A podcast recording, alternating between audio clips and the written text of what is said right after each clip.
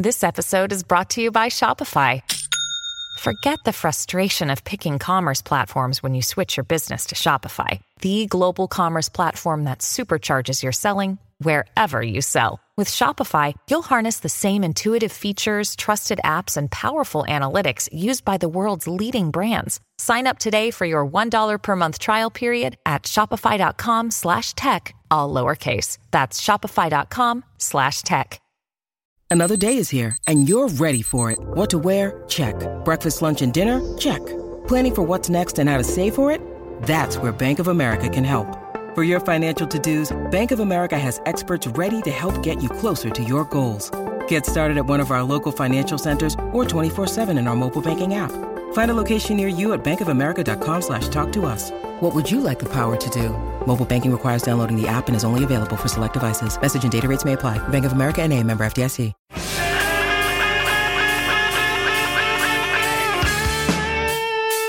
Celtics Stuff Live.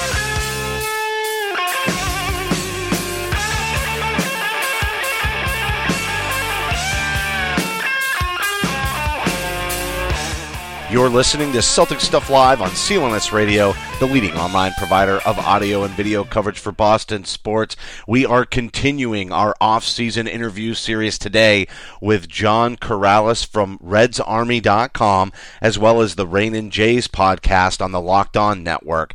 Really excited to get into it with John here. He has been around in that first wave of internet media Celtics-based coverage. Celtics blog, obviously, coming in the first round, but Celtics stuff live, and Reds Army coming soon after that. So this will we'll step again into the Wayback Machine and talk with John here in just a minute. We're going to get right into it, but a reminder first to follow Celtics Stuff Live on Twitter at CSL underscore tweet live, as well as your host, myself at CSL underscore Justin, and my co-host John Duke at CSL underscore Duke. The entire CLNS Radio Network can be followed at CLNS Radio, and don't forget our Facebook page, facebook.com backslash CLNS fans. Download the app for iOS and Android. Simply go to your app marketplace and search CLNS Radio. And our most recent guest in the off-season interview series, Jared Weiss, hosts the Garden Report on our YouTube channel. Go to youtube.com backslash CLNS Radio. All right, let's get right to John Karalis of redsarmy.com. John, thanks for thanks for coming on the show. It's been a, uh, an interesting series and we'd be remiss if we didn't have you on now. Well, I wouldn't want you to be remiss. I don't know. I'm always missing the mark. I, it seems like remissed would be perfect. Yeah. I, what's what's the opposite of remissed? Is it just missed, or I don't know, or you, or or you're just, or you're it's present. It's there. You're you're not. If you can't miss it, then you wouldn't be remiss, right? Yeah, let's go I, with that. I don't know. We'll we'll stick with that. But uh, I, I, you know what? I'm going to go. You and I just had a, a, two second conversation as we led into it, and we came out like wildfire, fire, lightning in a bottle. Uh, we were so ready to go for this, and so I'm just going to go ahead and hit it. But you know, we talked about a lot in this series so far about social media and the impact. But the conversation you and I just had was how all of a sudden you know, there's a way to kind of keep August and September a little entertaining. And and you and I were saying, hey, if it weren't for social media, and you remember trying to do this maybe 12 years ago and record a podcast, we'd have nothing to talk about. Yeah, yeah. I mean that this August and September are dead months. Yet we are able to continue to talk about things that are semi interesting, or at least things that can spark a conversation, and just continue doing this thing without missing much of a beat and it, the conversations are a little bit different. But look, we we go through the season. So the end of September and October, we're starting to get into the season now, and then the season goes along, playoffs, blah blah blah. By July, we're talking about our free agency and our trades, and then July ends and everything dies.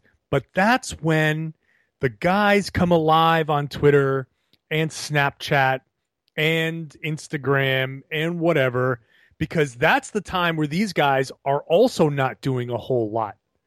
So they're bored, they're tweeting, they're doing things, they're keeping themselves busy, and we're sitting there following along going, "Oh, that's something funny.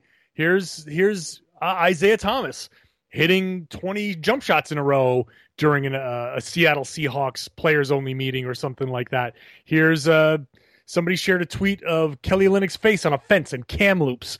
Like that was awesome. I mean, come on, like this is all just it's just crazy and it's fun and you know, except when Terry Rozier completely screws up and puts a stripper laden Snapchat story together. But even that's something to talk about. So yeah. yeah. and it's not like he doesn't have the right to be there. But what is interesting about social media, and and we talked about this a little bit last week or on the last show on Monday with Jared Weiss, but it was like before that never even would have hit the news wire. Nobody would have ever seen that. Nobody. I mean, we all sort of assume athletes might go to strip clubs if they're single, young, and have lots of money, right? Um, and let, gambling. Let's, let's don't forget single doesn't matter Forget young. That's true. Doesn't matter. Forget how much money they make. It doesn't matter. Athletes go to strip clubs. Like that is a given. That happens. That's that's just how it goes. And that's fine. That is fine. That is a legal activity.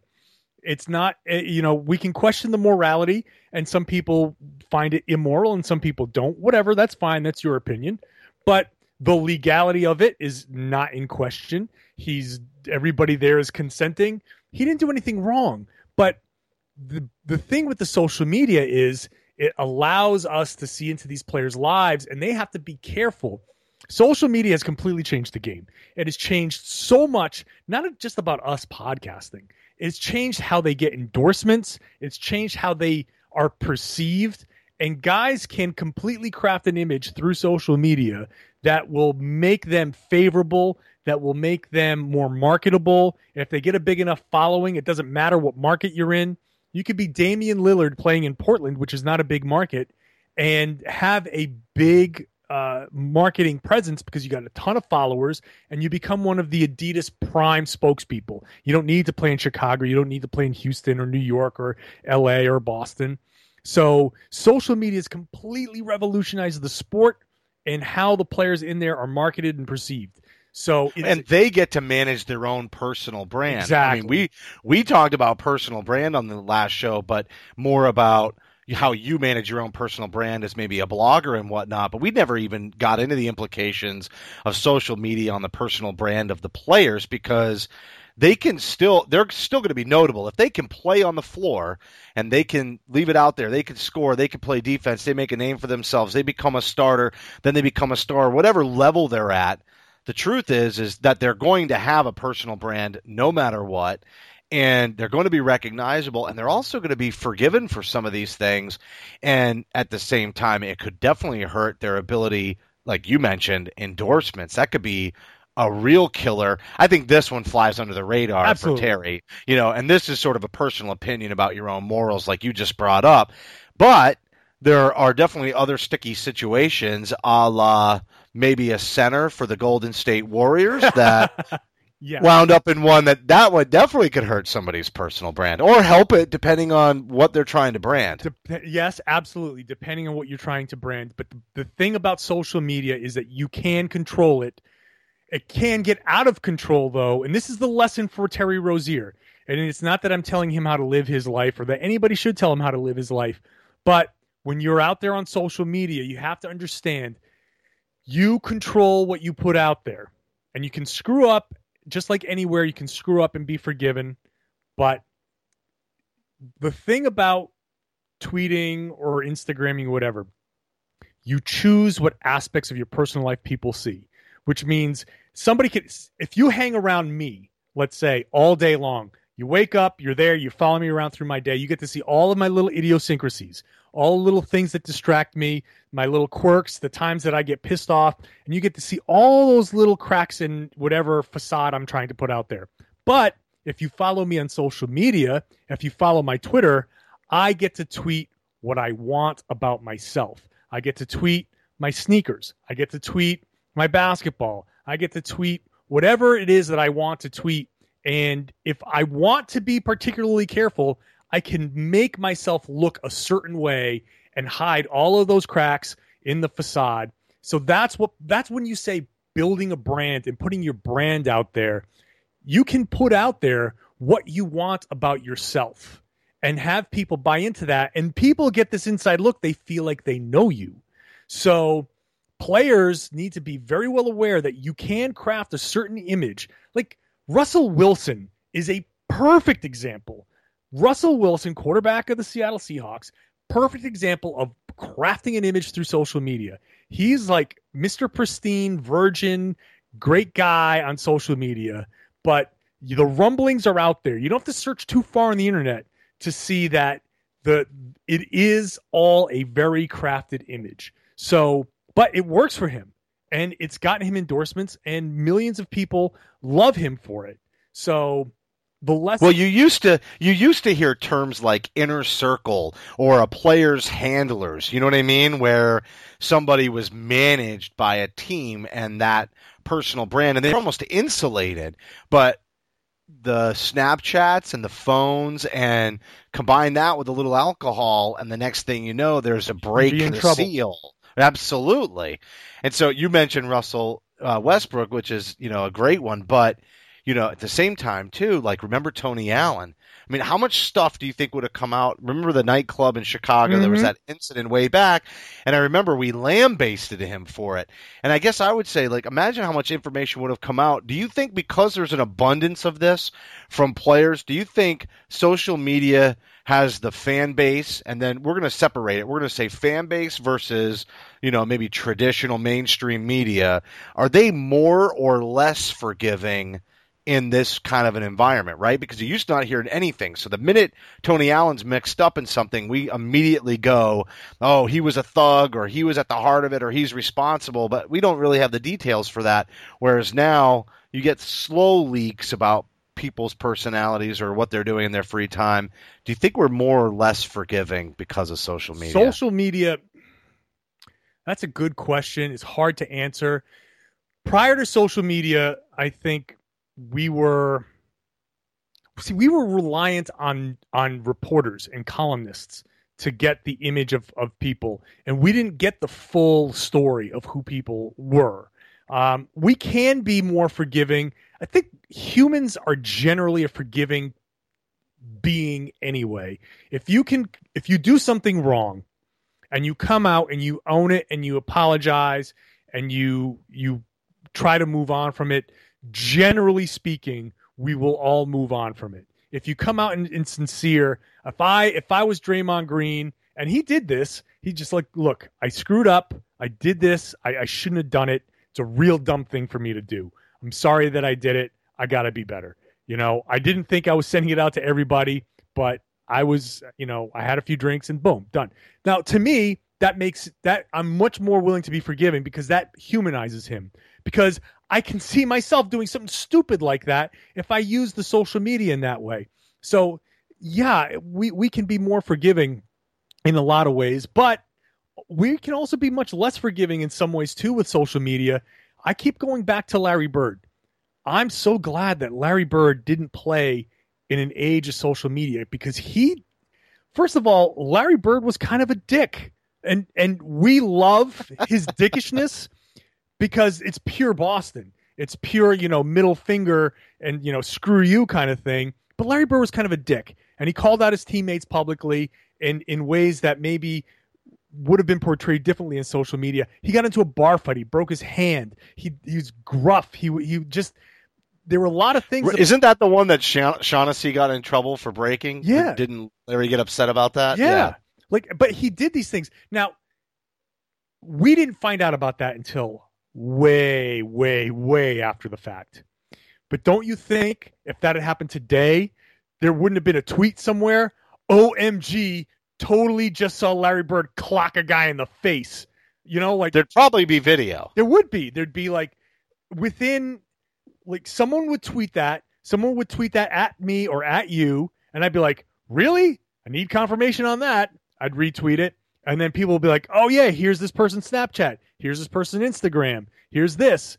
And next thing you know, there'd be like this grainy video. Like, yep, that's totally Larry Bird. He threw a left hand. He broke his foot. He broke his, you know, like that's, we would see all of that stuff and we'd make snap judgments and people would be like, look at him. He's just some hick that gets into fights. And yeah, he's good, but dot, dot, dot. Like that, that would be an issue. That would have been an issue for him for sure.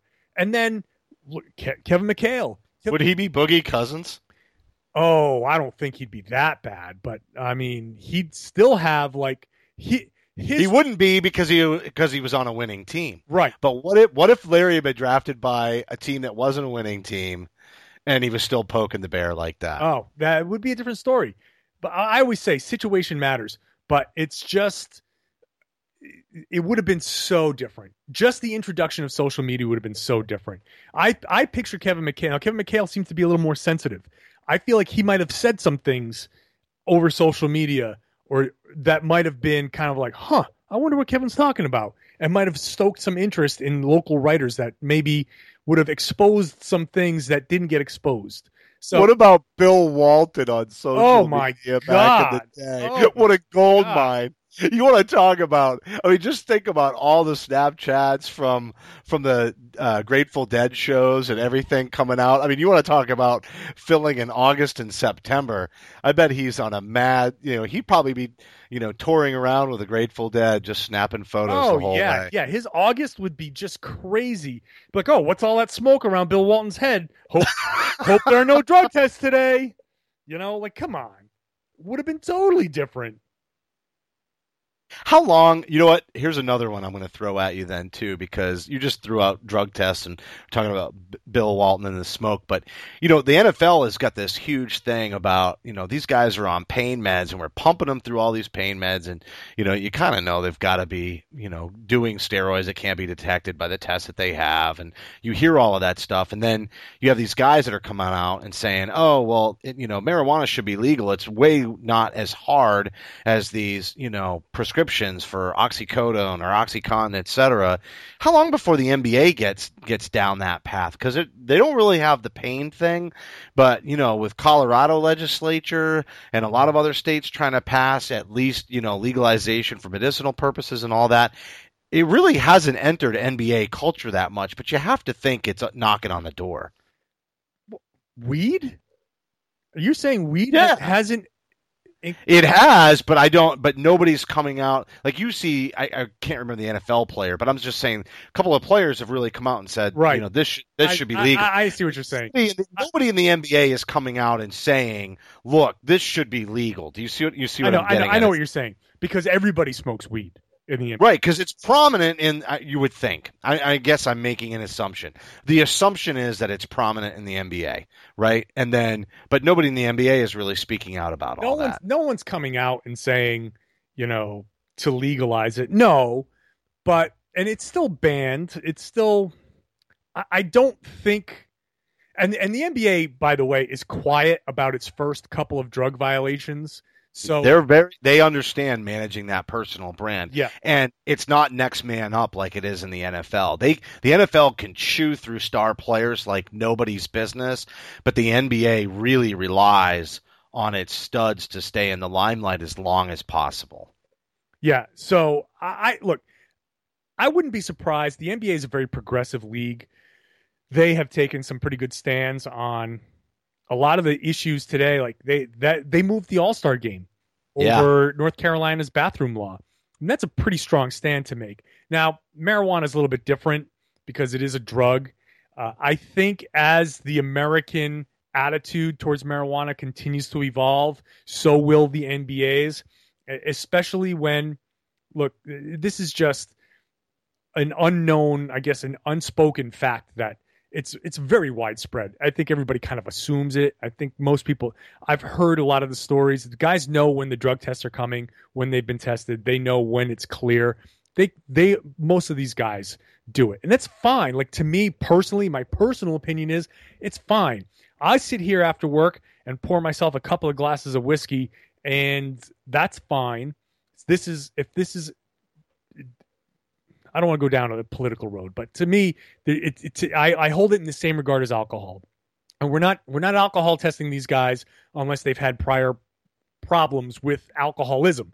So I, I I just see the NBA eventually moving down that road, following the lead of local legislatures. If enough local states, maybe not the the the, the U.S. government in general, but if enough states start to legalize it, especially states with NBA teams, if if every state with an NBA team suddenly decides to legalize marijuana, then the NBA could just say, you know what, we're not going to test for marijuana anymore. They're still going to be worried about parents' perceptions of the message that it sends to their kids. You know, you don't see an NBA NBA player doing a commercial with a rocks glass full of whiskey, right? So, you know, they're still going to try to present this wholesome image, I think, regardless. But if the legislature goes down that road, then you could see it open the door for players being more public about it in general, just like you've seen players. And this is why I kind of asked the question because Snapchat is is already bordering on sort of break. You know what I mean? It gave T- Terry Rozier again. He didn't do anything illegal, but it allowed him to sort of expose his fan base to maybe some things that are considered a little fringe by most parents in America. And honestly, John, this is why we don't have to go down this road like crazy. Like you said, you want to get into the political stuff, but this is why I was so in. Uh, this is why you're such a good guest for the show because, and what I like about you is that we can talk about maybe some of the more difficult conversations. If there's one thing I've seen on Twitter from you, is that you're not afraid to get into a debate about something that maybe you have strong feelings about or that maybe is a little more I don't know, I guess maybe risque, you know, but you're willing to play ball. Like your brand is part of, you know, is presenting part of a hey, I'm not afraid. You know what I mean? And you've been that way since the very start with Red's Army. You even talk about, you know, the alcohol thing. And I'm thinking, I immediately think Vin Baker, which yeah. half the people listening to the show don't even know who Vin Baker is, probably. Oh, I know, I know. Yeah, look, you know what? I, I I'm not afraid to speak my mind, uh, because I'm lucky enough to have a, a little bit of a platform. It's not a huge platform, but I see myself as somebody who has grown somewhat of an audience, and there's certain there's certain topics out there that I feel strongly about, and I think like I'm not going to hop in on you know local political races or anything like that, but I'm not afraid to say that Trump is you know hurting the country or uh, you know this Colin Kaepernick thing, which I've gotten uh, some flack over that I you know my opinion on that stuff. I I feel like it's important for anybody with at least a little bit of a voice to speak that and and I, I will engage in that debate with anybody because I feel like even if even if I end up being proven wrong, that I at least have presented my side. And if if I end up being wrong on an issue, then that's good for me. I, I'd rather engage in the debate and find out that I'm wrong than stay silent and believe that I'm right. I think one of the hugest issues in our country, and it does play out in the political race in general, and has in politics for at least as long as I've been aware of politics. I had a debate with somebody the other day, and I was like, "It seems like it's this these days," and then they said, "Well, it's kind of always been that way, don't you think?" And then I thought about it, and I said, "No, you're right. It's always been where we have to vote against the bad guy." And I also feel like that that you know instead of voting for a candidate and nobody really talks about collaboration but i think the real message about what you're saying is that there should be room for debate regardless of the opinions. That everybody again the freedom of speech is one of the great things about this country. So for Kaepernick and even Trump even if you disagree with Trump Trump has a right to say whatever he wants to say. You know in some cases if if you're anti-Trump then at least what you what you can value the fact that everybody has a right to say what they want to say. And the great thing is is that you get to provide a counterpoint or express that you disagree. And you know, in many countries that aren't democracies, that's not the case. And so, um, I think that's one thing that social media, again, just to tie it all together, has allowed is for some debate. At the same time, and I was talking to somebody about this the other day, it's like I uninstalled Facebook. I couldn't take it anymore because it seemed like most people were on there just to present an opinion and have everybody nod their heads. And the minute you had a dissenting opinion, you know, it just devolved. And so when the political stuff started hitting over the last 12 months, I just couldn't take it anymore. There's just too much negativity. I had some friends that were really far left and I had some friends that were really far right, and they weren't necessarily clashing together, but I was a little bit more in the middle saying, "Hey, hold on. Let's let's try to find a happy medium and have you know some discourse that I feel like is an intelligent one, and maybe we all learn from each other. But there are aspects of social media to to to the point I'm trying to make, where it seems like people are just going on there to be around like-minded people and become more entrenched in their views. And I feel like the possibilities of social media, and maybe Twitter's a little bit better at this, is that we could actually have some pretty honest discourse and learn to respect each other's opinions. Yeah, you know, this this reminds me of the line from Good Will Hunting where they're sitting by the the pond in the common, I believe, and Robin Williams turns to Matt Damon and he says, You're an orphan, right? Do you think I have any idea what you've been through because I've read Oliver Twist? Amen. It's a great have line. a little understanding and know that it's really hard to empathize when you have no experience to base it off. Right. So when somebody like Colin Kaepernick speaks, or if he says he's representing certain people, or anybody, just take just take me and you. We have a common bond through all of this. We have a lot in common. However, I am the firstborn son of Greek immigrants, and people just don't unless you have had that experience. You don't know what my America is like. I grew up in Pawtucket, Rhode Island, in a neighborhood that evolved significantly, and I remember playing catch in the driveway with my little brother, who was at that point, God, I want to say like four or five or six years old, somewhere like that. And cops pulling up across the street from me in a drug raid, middle of the day. And I have to run and grab my brother and run inside the house and stay low and far away from from the front of the house. Like that's my that's my America. This is what I grew up in. That's not your America, and that's not the America of everybody else who's listening. We all have a different idea of what this is, good and bad. And when Colin Kaepernick does what he does, let's say, I'm just going down this road. I'm not sitting there saying I completely agree with everything that he's saying or how he did it, but and people will say, "Well, he shouldn't have protested that way." Well, would you have listened to him if he did? If he if he prote- if he sat there and said after the game, "Hey, by the way, I'd like to bring up something uh, is important to me: how police treat black people." People be like, "Ah, whatever." But because he sat down and and and raised this fuss, we encourage it. We, set, we encourage what people to attention. think that right. This is the only way that you draw attention. I, I, you know, again, I don't. It makes for crappy interviews what? when you agree with everything somebody says. But in this case, it uh, we whether you like it or not, doing something that makes people angry is one of the only ways to get attention in our current state of media because that's what gets clicks. That's it. That's what if they can get your cackles up, they own you. Right. Which is exactly why I uninstalled Facebook. I said I have to unplug from this behavior because first off, it's not I'm over 40, so now it's not good for my heart. And secondly, um, it's just not good for the people around me when I start out my day sipping a cup of coffee, flipping through political and you know, there are a lot of websites out there that are just manufacturing you know propaganda for both sides of the equation. I mean, I listen. I grew up. I'm Maine, so you can imagine most of my family's Democrat. I grew up pretty Democrat. I am a registered independent, and I do lean a little bit to the Democratic side. However, I keep an open mind, and I can I can see the propaganda that punches out from both sides of the issue. It's like God, that's a lot of negativity. But again, to go back to what you said, I mean, at least what Colin Kaepernick did wasn't re- I don't think it's as bad as people want to make it out to be. You know, I just think some people are insulted and you know, I think the media also sees a great opportunity and they know that on the one hand there's it's a no lose situation for traditional media, right?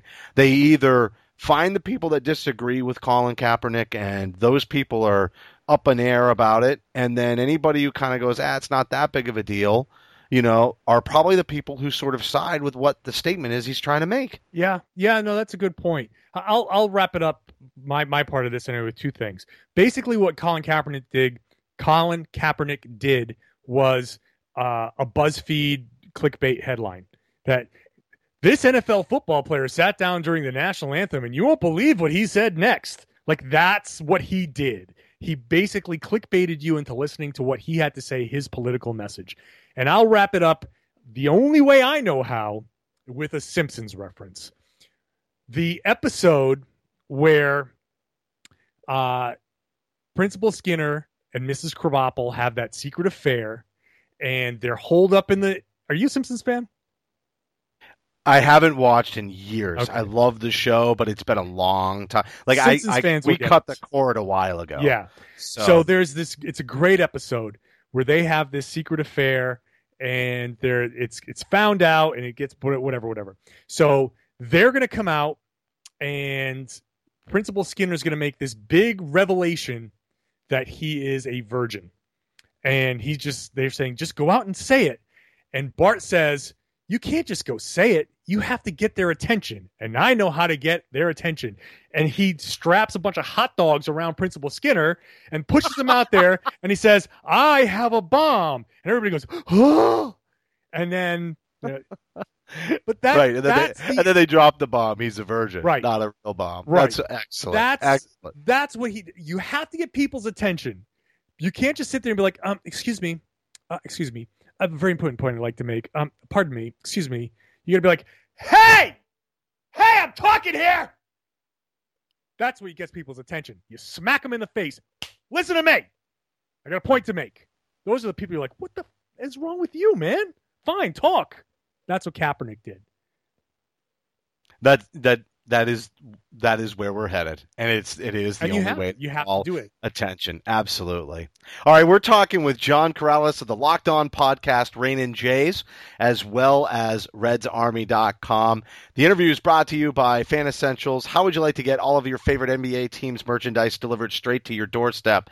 Just check out fanessentials.net. All you do is pick your favorite sports team, and I imagine if you're listening to John and I, then it has to be the Celtics. Every month, you get team gear shipped right to your door. They find the sports gear so you don't have to. And each one of these fan boxes comes fully packed with some amazing gear. It's a great gift idea for any sports fan, especially a Celtics fan. Prices start at just $34.99, and you can support Celtics Stuff Live, and we'll help you by saving you 30% on your first month of your subscription by using promo code CSL2016 at the checkout. Go to fanessentials.net to get all the essentials you need. And just a reminder, we give away one free month each week to one of our listeners. All you got to do is retweet our show announcement with the hashtag Fan Essentials. Make sure you're following at CSL underscore tweet live so we can send you a direct message with how you can redeem your prize. And we will be announcing the winner on Monday's show. But now back to John. John, let's go back to kind of the beginning, right? Because Red's Army has been around since very, very early. And even when I think I emailed you to see if you would come on, I brought up an oldie but goodie, but perkisabeast.com. Yeah. And uh, I think it was Jeff Clark bought, brought up the Buckets Brigade. And I'm just remembering some of these websites. It's all it's crazy how many websites have sort of come and gone, but there's been some staples out there. And I wanted to first just ask you to kind of talk about how you got into Red's Army, how you came up with the name. And one thing that was pretty notable was that I don't want to say a yin to Jeff Clark and Celtics blogs yang, but you had a Yeah, different kind of shtick. was, you though. you met a niche, and it, yeah, so maybe I mean, maybe that was part of the inspiration I'll for your you idea, story. or maybe it was just you. Yeah, No, tell us. It's so okay. So me and Chuck McKenney, we're the we're the two people who started RedsArmy.com.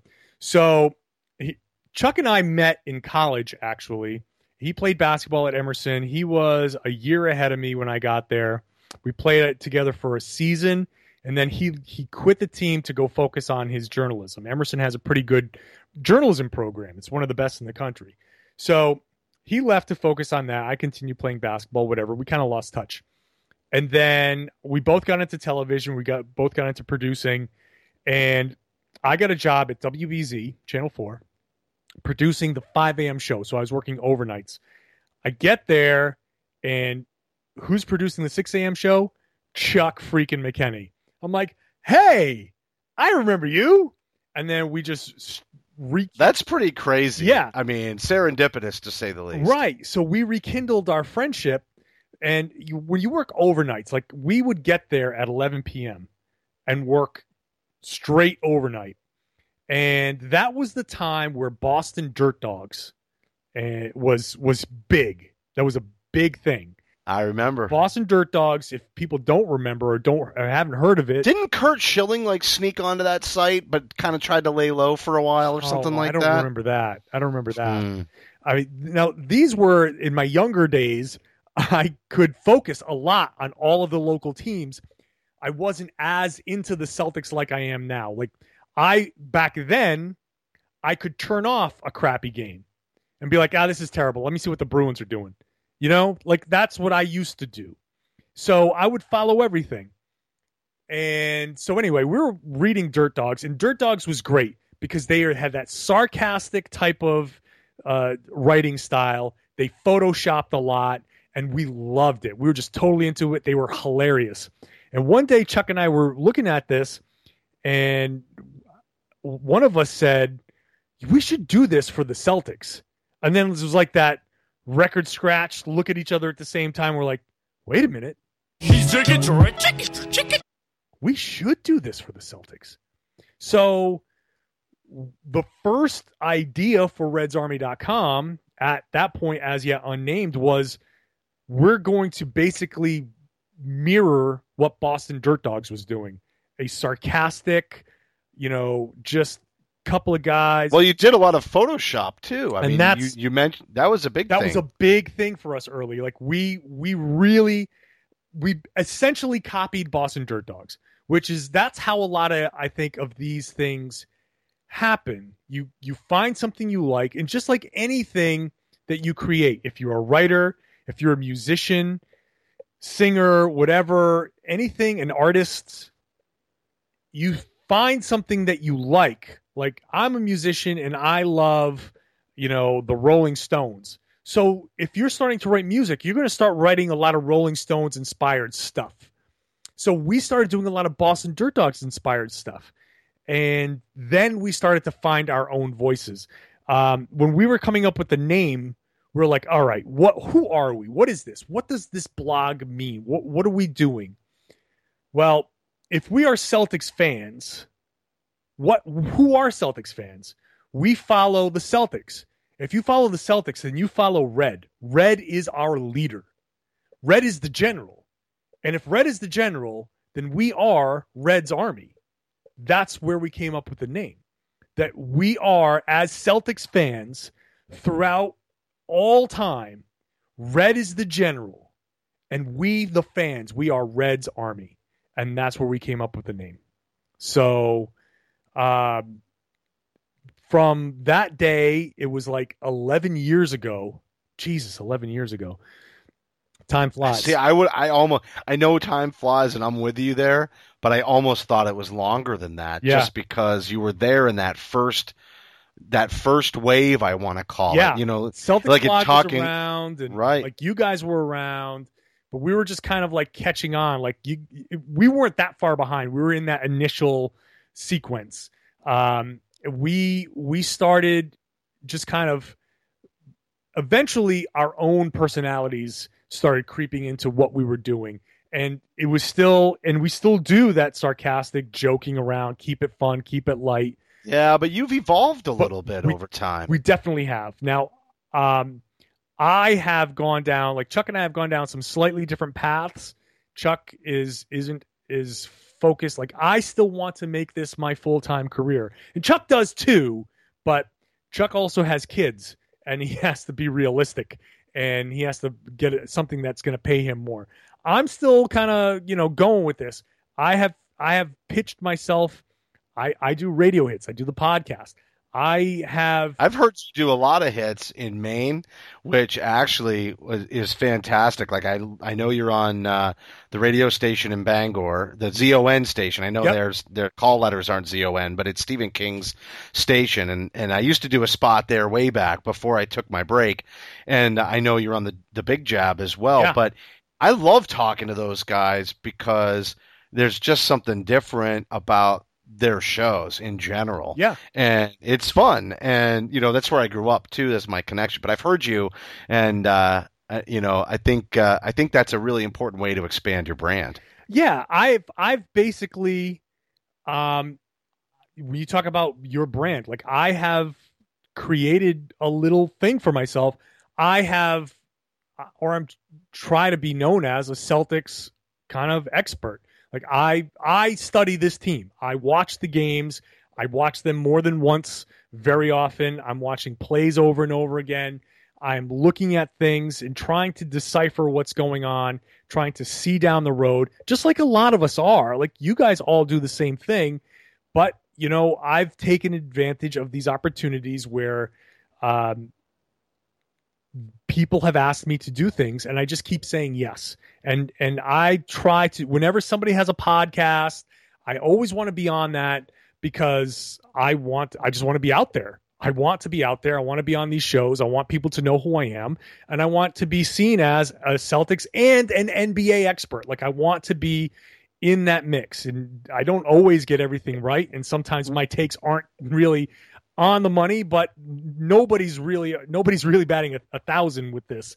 So was that your original goal though? Because I I kind of sense that that that you sort of shifted in the way that you wanted to be perceived along that road too because and maybe you always understood the game of basketball really well but you knew your niche was sort of this the like you said the sarcasm the entertainment the photoshop and then as you well really began to dabble in podcasting and different types of media and then you're going on these TV uh, radio spots it's almost like you had to create a new version of you a little bit and interject the you know the sarcastic piece as well.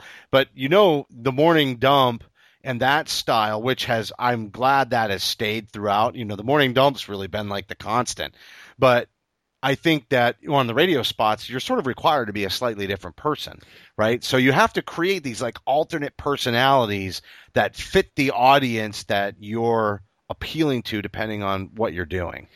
Yeah, um, I try to well, I try to be myself. Like I and I I do temper certain things from time to time. Like I won't go completely goofy.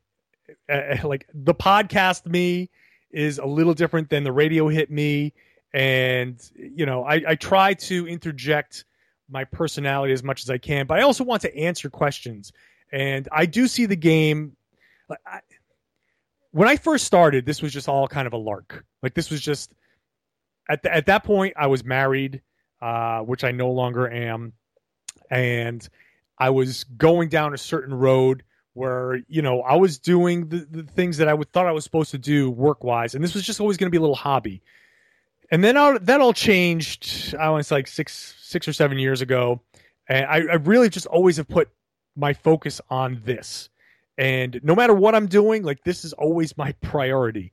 I always gravitate towards this. Basketball has been the basketball has been the most important thing in my life. Uh, it's completely changed who I am. I started in I started playing for real in like middle school. In high school, my freshman year, I was terrible. I couldn't make a layup. I was horrible, but I was six three as a freshman in high school, and my coach was like, "You're going to play back. Like we can't coach this height. We're going to teach you how to play basketball." and I went to Providence College basketball camps. I played in summer leagues. I did all that stuff. By the time I was a senior, I was I was being recruited to play Division two, Division three. I went to Emerson to play. That's a Division three school. Uh, I did great broadcast school, so that was a nice place to land. Yes. So, and I went there specifically because they had both that I was, you know, I wanted to I wanted to build something. Emerson was a terrible school as far as basketball goes, and we built a pretty good program. I had a very nice career. I scored like 1,500 points. I had a thousand rebounds. I, I managed to go play in Greece for a season. So I, I've accomplished a lot. I've, I've squeezed every bit of basketball out of my body that I could. And it, and it's made me grow up and see, it's, it's allowed me to see the world. I played on a traveling team that took me around the country. I got to see various cities around, around the country for free and play basketball I, have been a player my whole life. I still see myself as a player, even though I'm 43 years old and I barely play anymore. I still see myself as a player. So when you see the stuff that I write, when you see my takes on Twitter, it's almost always from a player's perspective. I always see it from their perspective. I see what they're going through. I know what it takes to be your best. And I always like to say, like, I've worked as hard as any basketball player ever. Like I've worked you you the guys in the NBA, I've gone through the same workouts. I've done the same thing. The difference is they have the talent to be NBA players.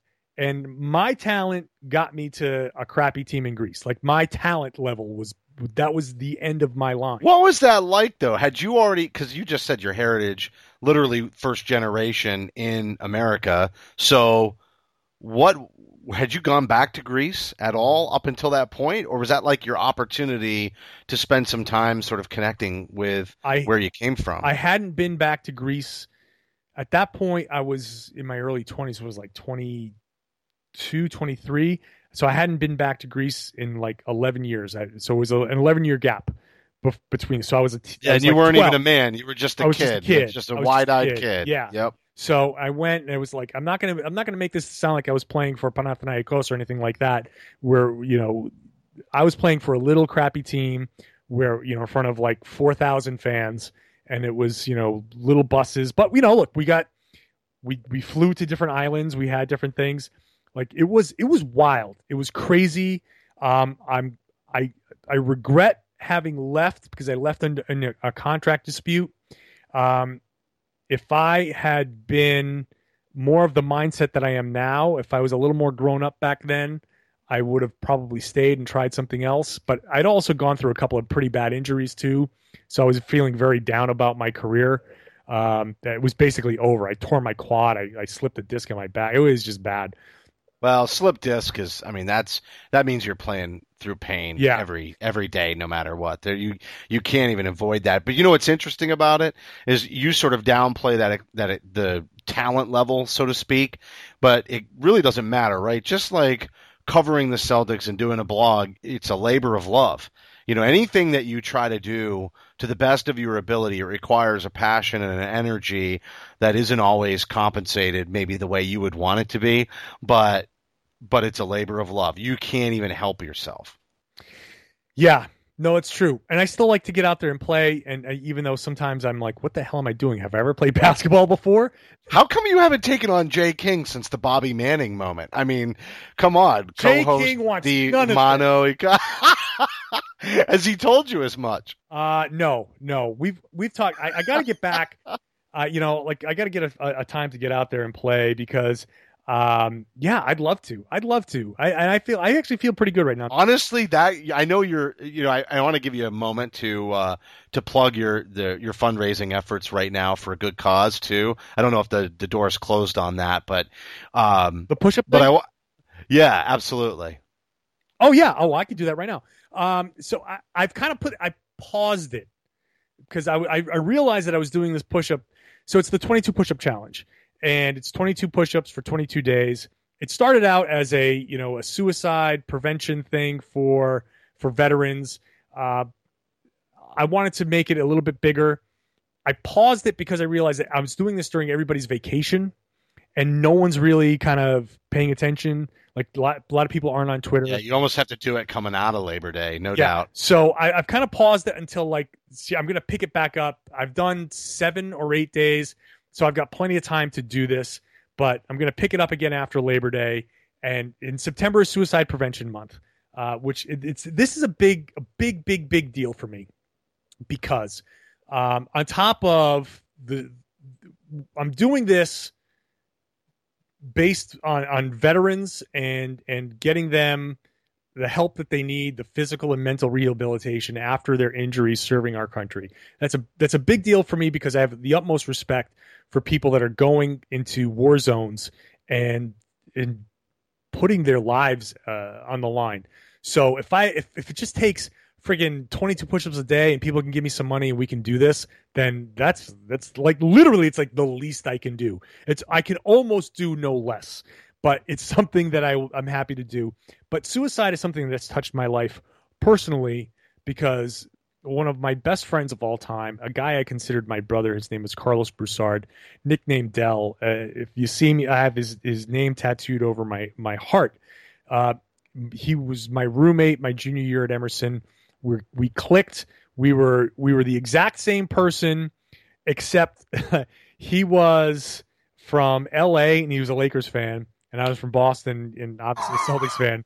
But you almost should screen that out before you put people in the same room. we, but we were so close in every other way that it was it worked. It worked for us. And he's a guy that I love, love, love, love, love. He, and he was like one of the most talented music producers I've ever ever known.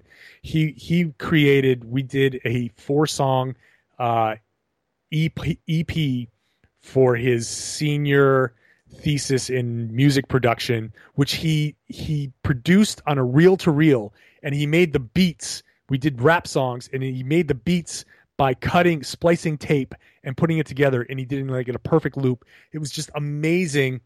It's like it's like building a car from scrap metal. What he did. And, and, I'm not even sure again that people listening to this podcast even know what reel to reel is. Yeah, it's just tape. You know, that's like eight track tapes, big and, reels yeah. of tape. Um, so, oh man, I got stories with this kid. We we bet we bet um there I've won bets and lost bets with him on the Celtics Lakers. This was um 1993, I want to say, and we had a bet on a game Celtics Lakers. Nick Van Exel hit a 3 to win the game. I'll never forget this. He caught the ball on the sideline it was a buzzer beater. His heels were over the the line. He would have been if he had put his heels down, he would have been out of bounds. But he caught the ball and spun and shot without his heels touching the floor. He stayed in bounds and he hit the three to win the game. And I, as a college kid, owed this kid like a lobster roll and chowder at Quincy Market. he was looking forward to that coming oh from LA. Oh my god! Oh, but then I got him back the next season. I think it was the next season. We had a bet just on the entire season. Team with a better record, the loser has to win. Uh, the loser had to wear the opposing team's gear around campus for a week. And thankfully, the Celtics had the better record that year. And I got pictures of him walking around in Celtics gear. I got friends to pitch in. It was the ugliest Kelly Green, all Celtic stuff, the old vinyl jackets. It was great. Oh my! God. Oh, beautiful! I know exactly yeah. what you're talking about. So, where did you get the jacket? Uh, Somebody friend like of mine had it. heirloom hanging friend up of, in the. Friend oh. of mine had it. Somebody at school had it, and I borrowed it, and he had to wear it. So the sad part of all of this is that he he took his own life after um, it was a couple years after we graduated, uh, and just I I just miss the kid every day. So anything I can do to help bring attention to mental health um, and and help maybe somebody help deal with it or if you have a friend maybe you can find a way to talk to him or her the right way and, and, maybe you can turn a life around or, or, or, some kind of counseling or anything we can do. So that's something that that touches my life very closely. Um, so yeah so that's part of why the push-up challenge is, is very important to me. Uh, for soldiers their mental health you don't see it. You, they, you can get a leg blown off and you come back and you put a prosthetic on. And we see the prosthetic and we stand and we'll salute and say thank you for your service. Okay that that's amazing. But what if you come back with your body intact, but you saw the worst things that people can see, and you saw your friends get killed, and you you have gone through all of this stuff, and you come back, and you don't have a thing that we can see, and we say thank you for your service, but you have this PTSD and something that is has debilitating, maybe more debilitating because it affects you. It's silent. It's not as obvious. Yeah, and it's hard to know what you know. You you uh, you hear about this a lot with veterans, and we're only just now getting a lot more awareness. And I used to actually work in mental health, John. So um, worked worked uh, with some street kids with drug and alcohol problems and a couple of other things as a nurse. There was a time when I worked in mental health, but you're absolutely right about about PTSD. You know, it's it's very hard. You know, head injuries is another one, and so somebody could come back without PTSD, but they could still have mental health struggles because of you know uh, head injuries from like explosions and blasts. That again, you don't see it physically outward, but the pain is very real inside. Yeah, and so look, that's something we need to pay attention to, and in a broader spectrum, just in general, there's a lot of it's easy to make fun of things like, oh, that guy's acting crazy, but they're they're look, chemistry is different in everybody, and the things that you know you can say get over get over certain things get over it man. Uh, stop moping or whatever. But depression and stuff like that it's very real. And there are things that people can't control. So these are things that we need to be more sensitive to. So you know. Yeah the idea that people would choose to have that like they can't you know just a stiff upper lip and you know and that's uh that's nonsense. Yeah. It's total nonsense. So that's that's an important thing to me. So that that's why i'm doing this. Oh so anyway if people want to donate it's very simple. It's classy.org slash Karalis. classy.org slash Karalis. i'm going to be putting it on my public facebook page uh just the videos me doing the push-ups and everything and i'll be tweeting it out. I'll do it after labor day when people start coming back and maybe we can get some some donations in. Um, but it's it's it's for a good cause, and you know, anytime uh, I have an opportunity to do something that might be for a good cause, I'll do it. Uh, th- there are a lot out there. There there are so many things that we need to do to help to help fix the world. Um, so beyond basketball, like I'll, I'll be happy if, if there's any little bit that I can do with the tiny little stage that I have, I'm happy to do it. I was going to say too, leading into that, you know, sort of joking about you and, and Jay King having a little one on one, you know, even that on its own would be a great fundraiser. But if we could pull a bunch of the bloggers and, and media members together and did, you know, if we could get some like big Celtics coverage, you know, not just limited to blogs or podcasts, but the whole gamut. If we could organize something like that, it would be, you know, maybe a five on five or maybe they're three on three tournaments, you know, half court, three on three, whatever. It would be a, a hell of a fundraiser. And I think the way that everybody works together on Twitter uh, amongst the people that cover the team. I mean, it's it's interesting because you know we all kind of joke with each other and have fun and um, whatnot on Twitter, but you could almost see like a a really cool fundraiser coming out of that. So listen, everybody, you can follow John at Reds Army, but definitely go to it was classy.org backslash Karalis, yep. correct? Yep. So definitely go there and donate. We're not done yet, though. We're going to take a quick break. We're going to hear from our newest sponsor, Audible.com, and then we're going to come back with John Karalis of Reds Army and the Rainin' J's podcast on the Locked On Network. All right, John, we're coming back, and uh, we're down the home stretch now.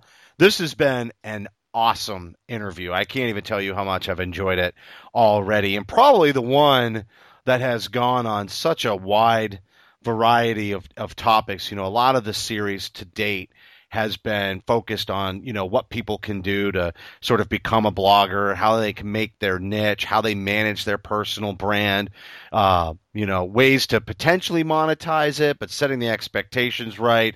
If they were to get credentials, how they move around in the in the locker room, and you know, just some good tips for some of them have been great tips for just career development, even if it's not related to, you know, media or blogging, podcasting, etc. But not a lot of them, and well, I'm not going to say not a lot of them. All of them have given, I think, the listeners some um, insight into who the people are, but you know, behind the the coverage, or you know, behind the blog or the website or the newspaper, whatever. But I think in your case, this has been one of the most candid interviews we've had. And if anybody doesn't walk away having a better appreciation for who John Karalis is, I'd be really surprised just because of, again, the way that the interview has gone. But, but maybe we talk a little bit more um, about Red's Army and the Locked On podcast and your entering into podcasting. I mean, it seems like a pretty natural development you know that that somebody who's had a blog and was there early on would then evolve into podcasting but i kind of wanted to pick your brain because i remember that's really my first foray. Like I put up a website just so that I had a place to distribute sort of the audio and keep people engaged to some level in the early days. But I got right into podcasting, and I can remember the first podcast I ever did, and even if I pulled it up, I was miserable. I had no radio experience. The only thing was people were telling me I did medical necessity reviews for an insurance company at the time, and people were all the people I was calling at the hospitals were saying, "Oh, you got a great voice for radio. Have you ever done radio?" And I said, "No, you know, I I didn't get trained to be, you know, in radio. I got trained to be a registered nurse, and you know, here I am today. But you know, it's something I'd love to do." And then when I finally got into it, I mean, I sucked. and so I I just want to know, you know, I got better over time, and I had friends in radio that gave me some tips and avoid the filler words and don't be afraid for a little bit of silence here and there for a little bit, but how did you get into the podcast piece? And you and Jay complement each other very well on the show, but how did you decide to get into podcasting? And was it as difficult for you as it was for me in the early going to like be the lead man? And i mean i, I love to talk but it's totally different when you have to listen to yourself afterwards and critique yeah you know the thing is i think one of the keys is you can't be afraid to fail you can't be afraid to suck at something because it, this is the great thing. Scientists love failure as much as they love success because when you fail, you realize what you what not to do, and so it's okay for, if anybody's listening or wants to start. Go ahead and do it. Just do it and be bad, and then listen. And be like, oh, that was terrible. I got to not do that anymore. And once you learn, I don't do that anymore. You stop doing it and you get better. I've always loved to talk. My personality has developed to a point where I've I've always kind of enjoyed being the driver of a conversation. Uh, I'm I'm not necessarily shy. I used to be, but as I developed, you know, my own personality through various like you know, you get bullied a little bit, you develop the defense mechanism, you learn that humor is a way to kind of defend against certain things that people will say about you. That's how you start to that's how I grew into this personality. So I went to school for broadcasting. I I went when I got to Emerson College. I was like this. Uh, I was a little unaware of how the rest of the world worked. I I had a horrible Rhode Island. You were going to say naive. a, a, little, but we all are, though, right? That's yeah. just kind of the. I mean, how can you not be when you're young? It's it, just part of life. And it goes back to what I was saying before. Like I didn't know what everybody else's America was like, and then you get to college and you know like oh this is what you know these are different people from different cultures different backgrounds and you start to learn about everybody and you say oh okay and then you know you're around people that may may have had prejudices and stereotypes, and you go to places like a like a college, and you say that's all crap. Those stereotypes are t- that's just horrible. I don't know why that even came about. You start to learn about people and respect their backgrounds, and you say, "Oh, okay." You grow up that way.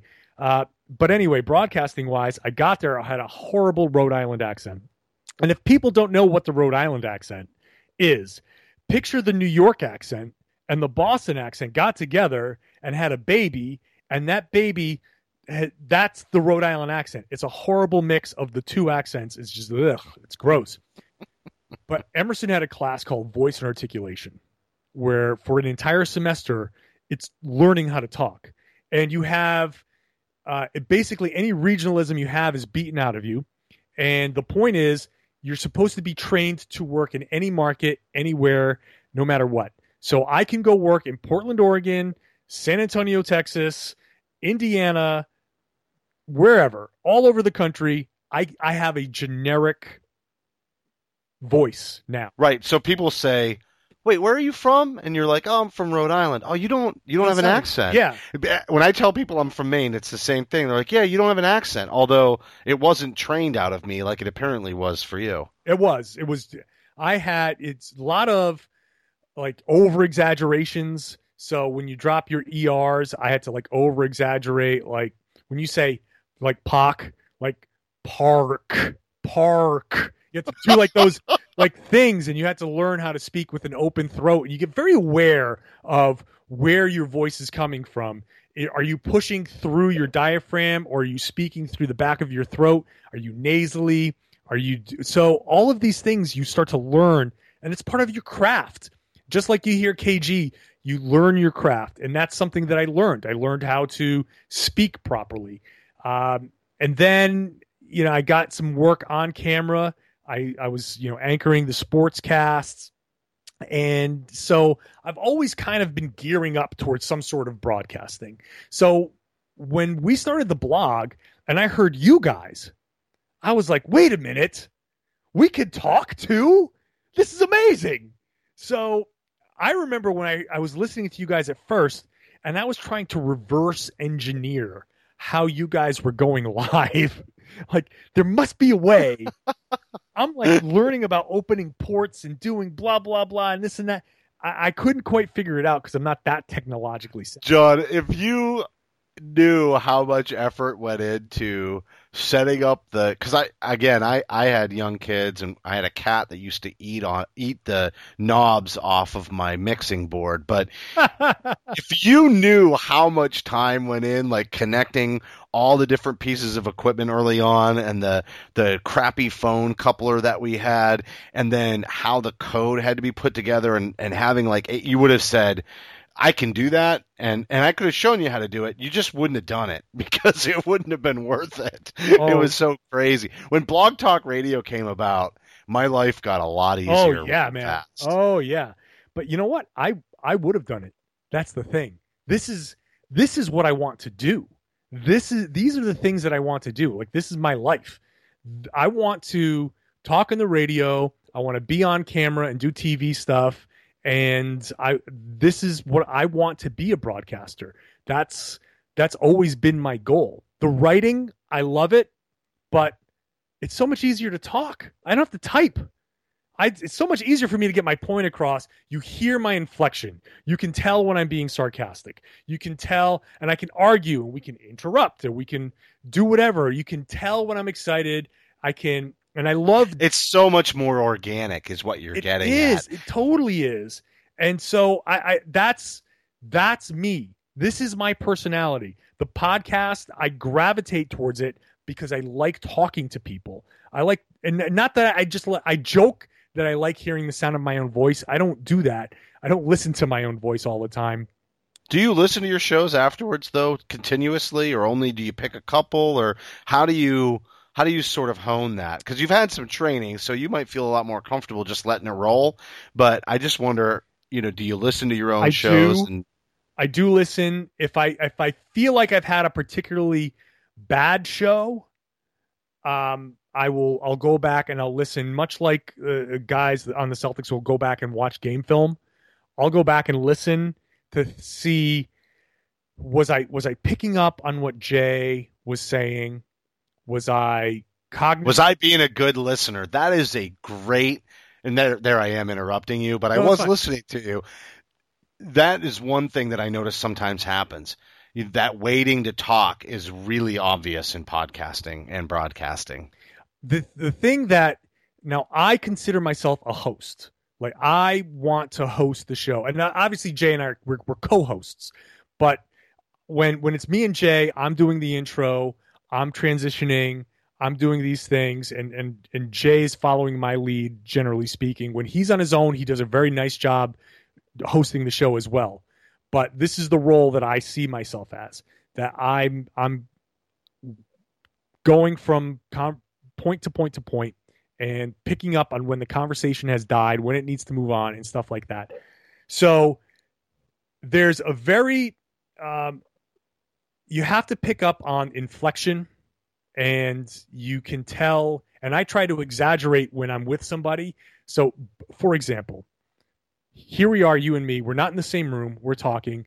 And so i'm talking about the celtics and when i start talking about the celtics i'm going up. My inflection is going up. But here i am. I'm wrapping up my point and now i'm talking a little bit lower and grinding to a little bit of a halt. Boom. That's the inflection. That's the audio cue to you to set to pick right up and be seamless. So I make that, and if you listen to the, the podcast, whenever I'm I'm starting up, my my inflection goes up, my tone goes up, and when I'm wrapping up my point, I go down a little bit, and we're wrapping it up, and that's the end of my sentence. Done. And that's I keep feeling like I'm supposed to jump in, but I know you're still making a point. But see, but you know, but you, it is it is a cue that- that we all inherently know. Exactly. Even in that sentence, when you say it's a cue that we all inherently know, I know that's the end of your sentence, and now I get to pick it up.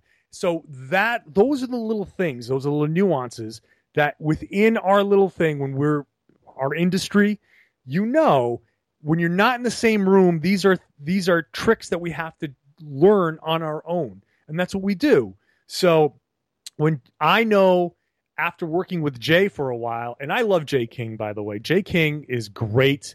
He's, let me. I'll, I'll gush about him in a second. We've we've always had a good chemistry because he did Celtics Town, and Celtics Town was very much like Red's Army. So I always loved his his tone. Uh, but he's also very good and he's very knowledgeable. So we we clicked we i always knew that we clicked beforehand because we had talked to each other a bit before. He had been doing the show and been doing some video and he wanted to do a podcast and he, had he just asked me at the beginning of last season it's like hey we want to do more of a podcast. Would would you want to do it with me? I was like yeah totally. I've always wanted to do a regular podcast.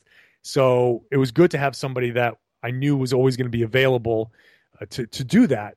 So um, but so I was never worried about the, the chemistry or anything like that. That was always going to be there. We just had to work together to figure out when naturally when do his points end, when do I need to hop in and stuff like that. I think we That's just experience. yeah That just comes with time, especially if you're committed to the product and you're both tireless workers. I mean, did you ever have in the early going because then that's when you were really listening to the shows. And I do listen to my shows as well. You know so it's not it's not a it's I don't think it's a narcissistic thing to do. It's a self-improvement opportunity. And a lot of people have trouble hearing themselves afterwards because they don't want to go through the self critique and I don't blame anybody for that either. But for me it's something I have to put up with if I want to be better at least in my own mind in my own practice. But have you ever had a show that you taped? And maybe it was with Jay or maybe it was with somebody else but you, after it's done you're thinking you just have this feeling it's like that was horrible I mean, that just did not go well. And then you go back and listen to it, and you realize it's one of the best shows you've had recently. have you have you ever been so far off like that before? 'Cause I've definitely had that experience, even recently. I've I've had shows where I I, I felt like it's bad. I I may not have. Uh, I've drawn blanks. Uh, maybe I, I just zoned out for some reason. Uh, whatever. I, I feel like it just wasn't great. And then I listened to it again and like, all right, it wasn't so bad. And that's the one thing in my 20 years of broadcasting that I've always learned that even when when I'm producing a television show and I come out of the booth and I say, "Oh God, that was horrible," and then you watch the air check back and you go, "Oh no, it was fine. It, it was really wasn't that bad." Uh, I just did a piece. I just did an on-air piece for Channel Five in New York uh, on the sneaker culture, and I recorded my tracks for the package, and I gave it to the editor, and I was like, "Let me know if you need me to retrack that." And he put the package together, and damn it, if everybody doesn't say, "I really like the way you tracked that piece," and it's just like, "Oh," and I listened to it again. I was like, "Oh, that wasn't as bad at all." So, yeah, it's our it's our state of mind and our confidence level when it's going on, but it doesn't necessarily come out. And you think all the time that that self-conscious state that you're in, or maybe you're just having a bad day, you think that it's always influencing your product. And sure, if you were really distracted or maybe you were going down a, a, really bad spiral, of course it eventually would. But the truth is, is state of mind has much more of an impact on perception than is truly reality in many cases, which is just it's such an interesting phenomenon to me because I have I've had oh I didn't think that show was all that great. Then I listened to it. I'm like that's not bad. And just just like you're describing, it's like oh it's it's not as bad. And and you hand it over with a little bit of insecurity about it. Sometimes it's also impacted by how much stock you're putting into it. Like how good do you need it to be because of what it means to you versus ah you know this is just something I do every week, so I'm just going to get this one out of the way and I'm going to knock it out. And it's me and Jay and it's the same and we know what we're doing. We've just got new material and we're humming along, so you're in a groove. Whereas maybe the sneaker spot's something brand new and you love sneakers. We definitely know that Yeah. about you. Uh, and Yeah. you got help from Twitter to make sure that you got oh, those new Jordan 11s. Oh my yeah. god, yes. Thank God, I just got them delivered today. Woo, sweet. oh, did they come today? Yes, the 11 oh, lows gold. Oh my goodness, those are sweet. I'm gonna go sleep with those under my pillow. oh. But you know, we are. Oh, go ahead. Go. Ahead. go. You, are you going? Are you wrapping up? Well, we're getting close. I mean, we still have a little bit of time left, but it, I mean, you got really excited, so I want you to. No, I, I, was gonna, I was gonna continue the point about the broadcasting and stuff.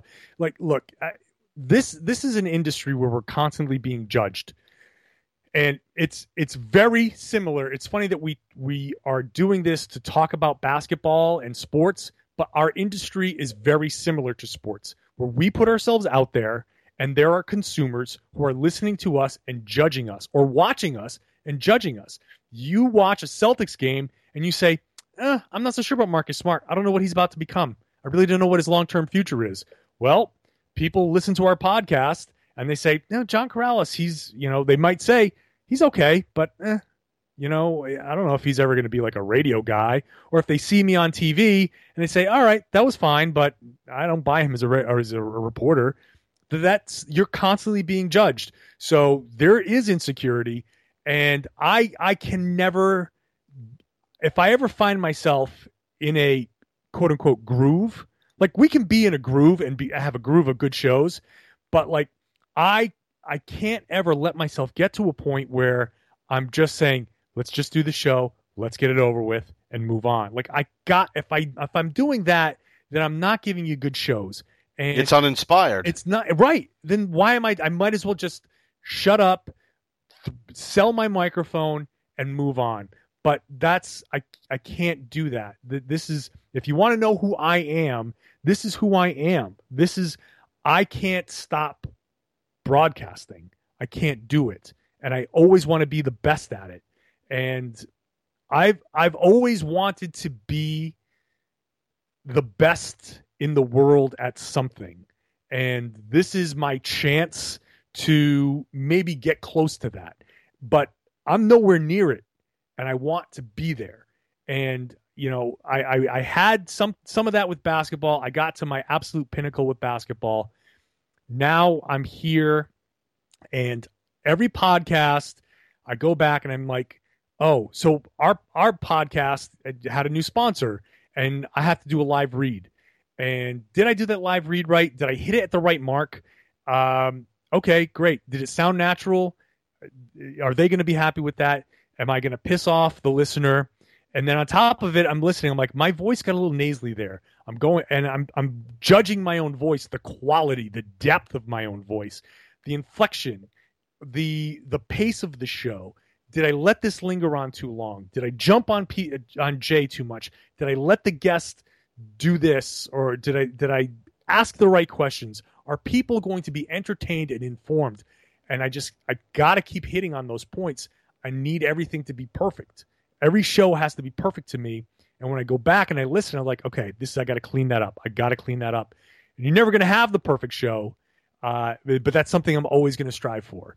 So, but that this is me. I am a broadcaster now, and and that's what drives me. The podcast drives me, and I do other work full time, I'm busting my ass to get in front of a microphone in time to do these shows, but uh, that's what I want to do. That's who I want to be. And for listeners to listen to the show and make our show part of their routine, along with your show, along with other shows, as long as we're part of the routine and people listen and like the product, and that makes me happy. All right so here's the Rod Tidwell. You know, maybe we can get some tears out of John Karalis. No, I'm not going to cry, Roy. what if you could go back and change anything? You know, there's always like sort of when we talk about people, and now you've had over a decades of experience at this, but if you could go back and change something, like what is there anything that sticks out that you would do slightly different, or maybe you would do something sooner? I don't know, but I'm not really talking necessarily regrets, although that would be the that would be the Tidwell tears move. But it it really can be anything. It's just is there something that you kind of think ah, I wish I'd I wish I'd done this, or I wish I'd done it a little bit differently? Uh no, because all of my missteps have brought me to this and they've all taught me important lessons about myself. Uh, maybe if if I had been more mature about certain things, I would have handled things a little bit differently. And yeah, maybe I I, I would have. Yeah, I, I I might have gone away younger, and but I needed to be with my family.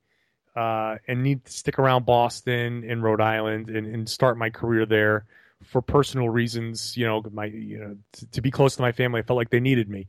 So I'm I'm I'm not necessarily where I want to be career wise, but I feel like I can get there. I feel like I'm in a position where at some point something's going to break and maybe it's breaking now that will get me to a place where I'm I'm just genuinely happy to start and end my day doing what I'm doing.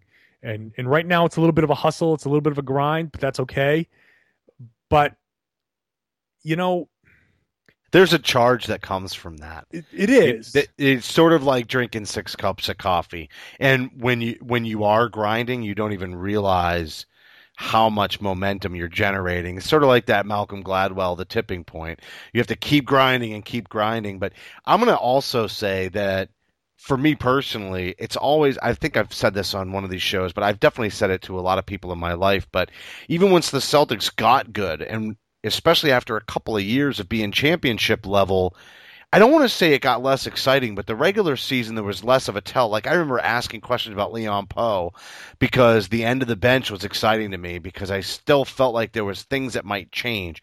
And there were nuances to the game and the team did get better and then they had to deal with injuries and it wasn't like we lacked any kind of conversation points necessarily, but like the state that the Celtics are in now, and very, I want to just relate it to what you're making your point about your career and what I enjoyed the most about Celtics Stuff Live is during that grind and that ride to the top, it's you're paying your dues and you're there's something about that time when maybe you're making the sacrifices that once you reach the pinnacle and you finally get a chance to exhale, I don't think you enjoy being there as much. And I'm not saying you don't enjoy being there and that the reward isn't all worth it, but I think there is something that you always look back at the grind and go, man, those were the days.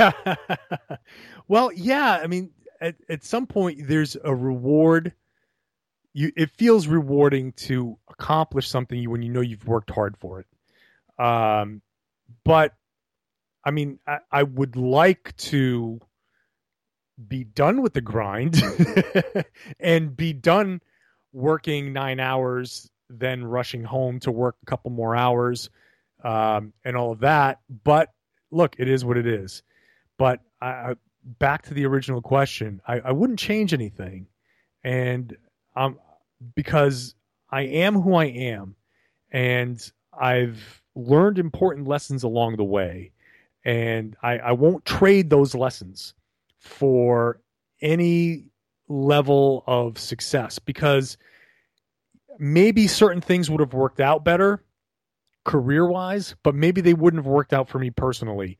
And I might not feel as fulfilled, or maybe I just feel different. I'd be in a different city doing different things, just feeling different, but not necessarily better than what I am now. This is yeah. You'd you'd be the paralleled parallel universe version right. of John Karalis, and that's the like. I'm just trying to do my thing, man, and I'm trying to live my life. I'm trying to be part of this world and try to be a productive part of society. I'm trying to not hurt people along the way, and that's not always successful, but I don't mean it. Um, I, I try to be a good person.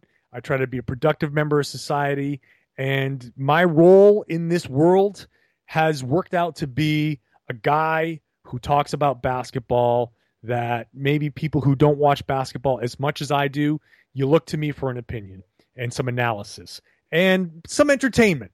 And I can provide that. And and right now I'm providing it for, you know, a few thousand people a podcast and, you know, a few thousand people a day on Red's Army.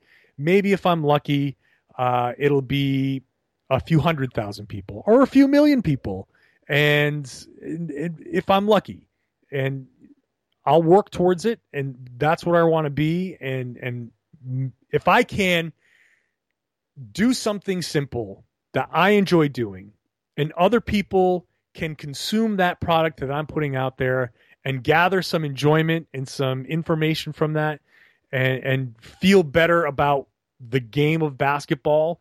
Maybe they know a little bit more, maybe they've been entertained by it a little bit more, then I'm happy. That's that's all I want. I want to be part of people's lives, making their enriching their lives a little bit, which we all do, which you do, and which other people do.